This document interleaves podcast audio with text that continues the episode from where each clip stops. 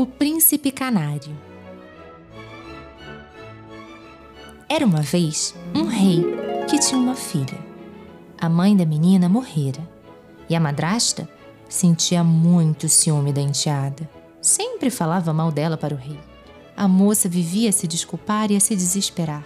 Porém, a madrasta tanto falou e tanto fez que o rei, embora afeiçoado pela filha, acabou dando razão à rainha e decidiu expulsá-la de casa.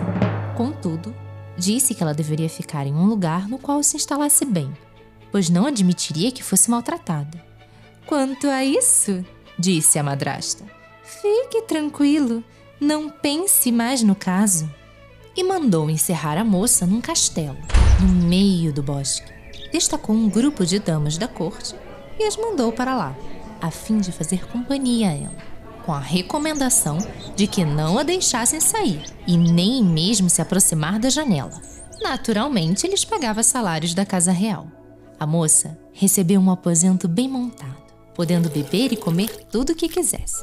Só não podia sair. Todavia, as damas, muito bem pagas e com tanto tempo livre, nem se preocupavam com ela.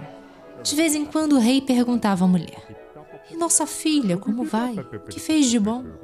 A rainha, para mostrar que se interessava pela jovem, foi visitá-la.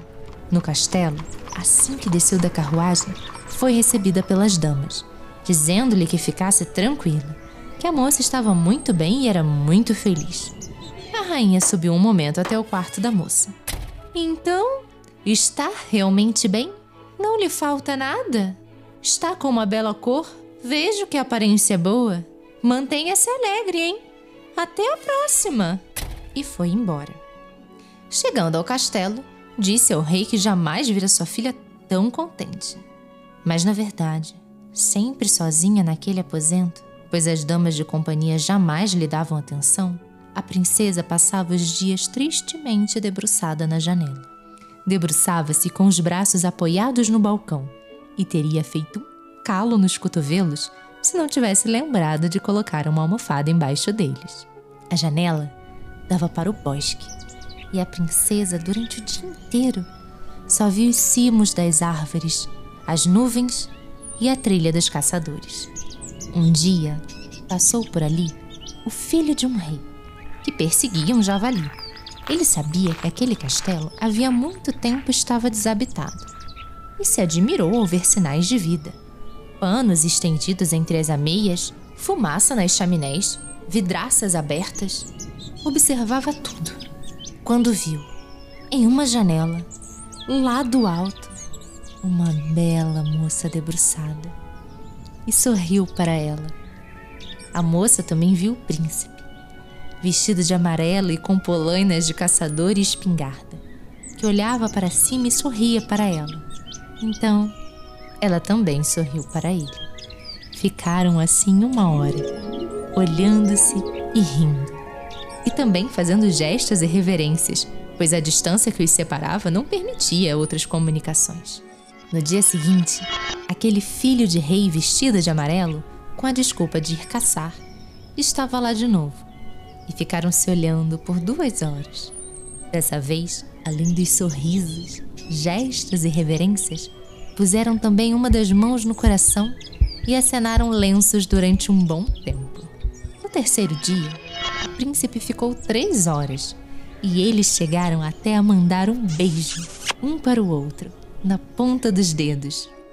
No quarto dia, ele estava lá como sempre, quando de trás de uma árvore apareceu uma bruxa que começou a zombar. Quem é você? De quem está rindo? disse energicamente o príncipe. De é que já se viu dois namorados tão estúpidos a ponto de ficar tão distantes? Se soubesse como fazer para alcançá-la, vozinha, disse o príncipe. Acho os dois simpáticos, disse a bruxa. E eu vou ajudá-los. Indo bater a porta do castelo, deu às damas de companhia um velho livraço ressequido e besuntado, dizendo que era um presente para a princesa para que se distraísse lendo. As damas logo levaram para a moça, que imediatamente o abriu e leu. Este é um livro mágico. Se virar as páginas no sentido certo, o homem se transforma em pássaro. E se virar as páginas ao contrário, o pássaro se transforma de novo em homem. A moça correu até a janela, pousou o livro no balcão e começou a virar as páginas às pressas, enquanto observava o jovem vestido de amarelo em pé no meio da trilha. Ela viu quando o jovem vestido de amarelo mexia os braços, agitava as asas e se transformava em um canário.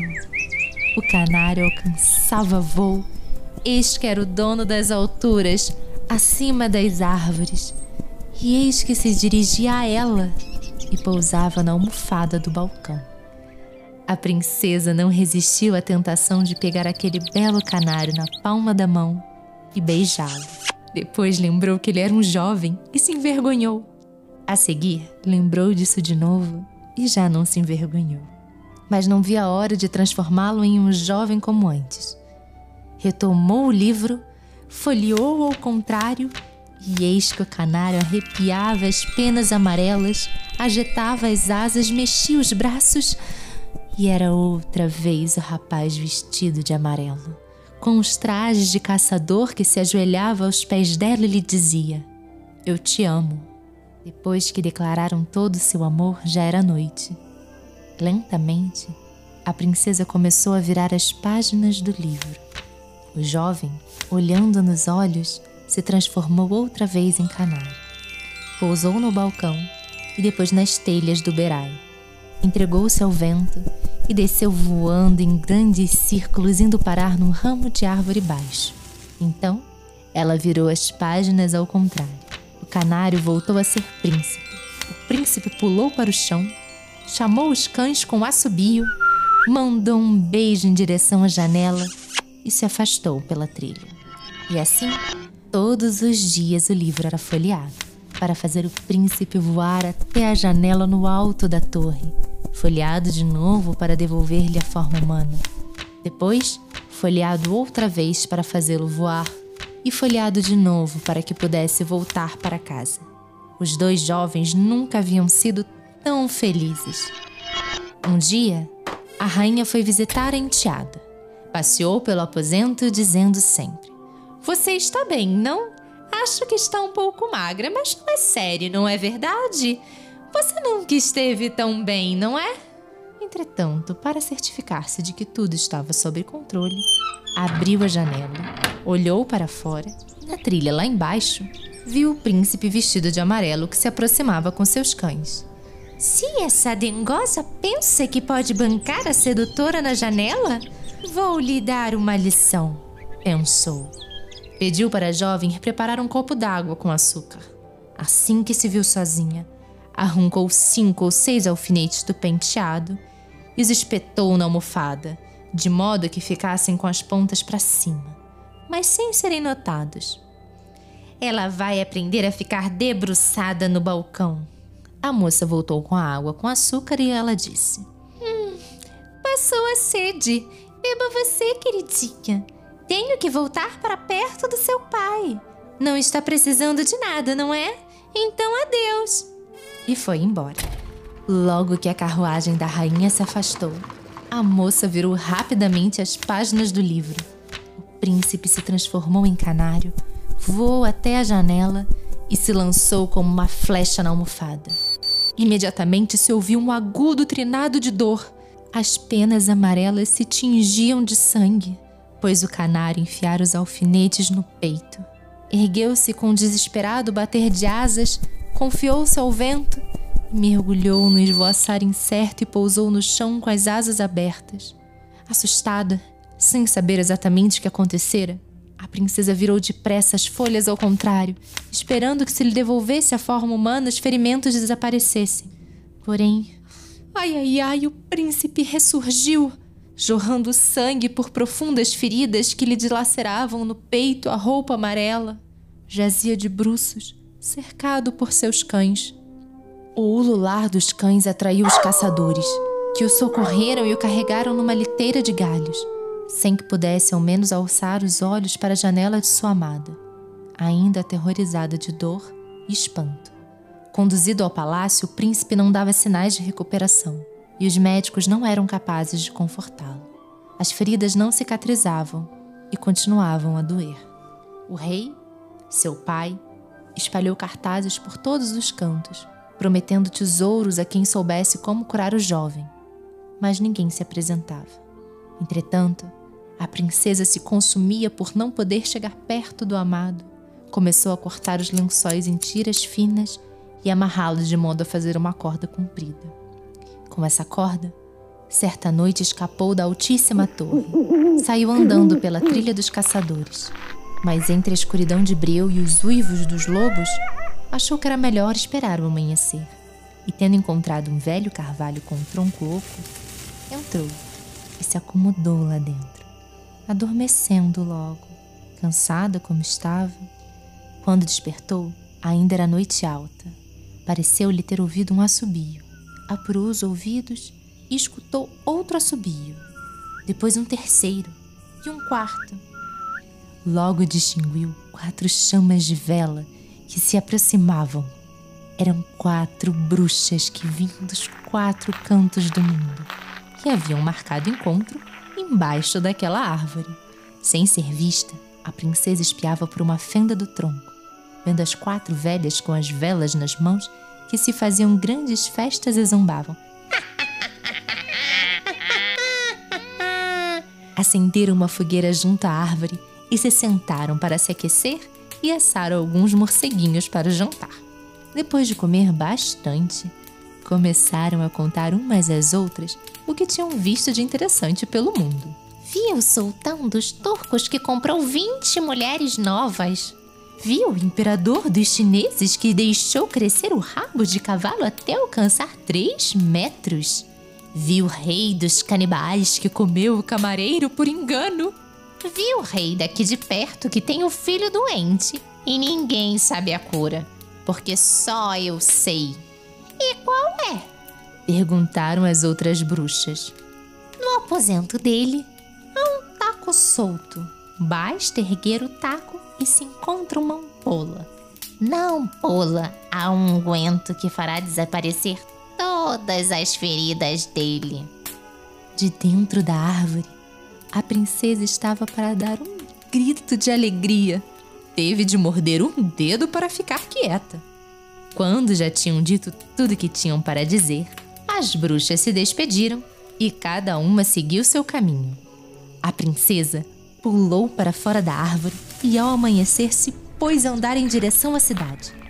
Na primeira loja de coisas usadas que encontrou, comprou uma velha roupa de médico e uns óculos. Assim, disfarçada, foi bater no palácio. Vendo aquele doutorzinho mal ajombrado, os serviçais não queriam deixá-lo entrar. Mas o rei disse: De qualquer jeito, não há de fazer mal a meu pobre filho, que pior do que está não pode ficar. Deixem este também tentar. O falso médico pediu que deixassem sozinho com o doente, o que lhe foi concedido. Quando chegou à cabeceira do amado, que gemia inconsciente em sua cama, a princesa queria explodir em lágrimas e cobri-lo de beijos, mas se conteve, pois devia executar rapidamente as prescrições da bruxa.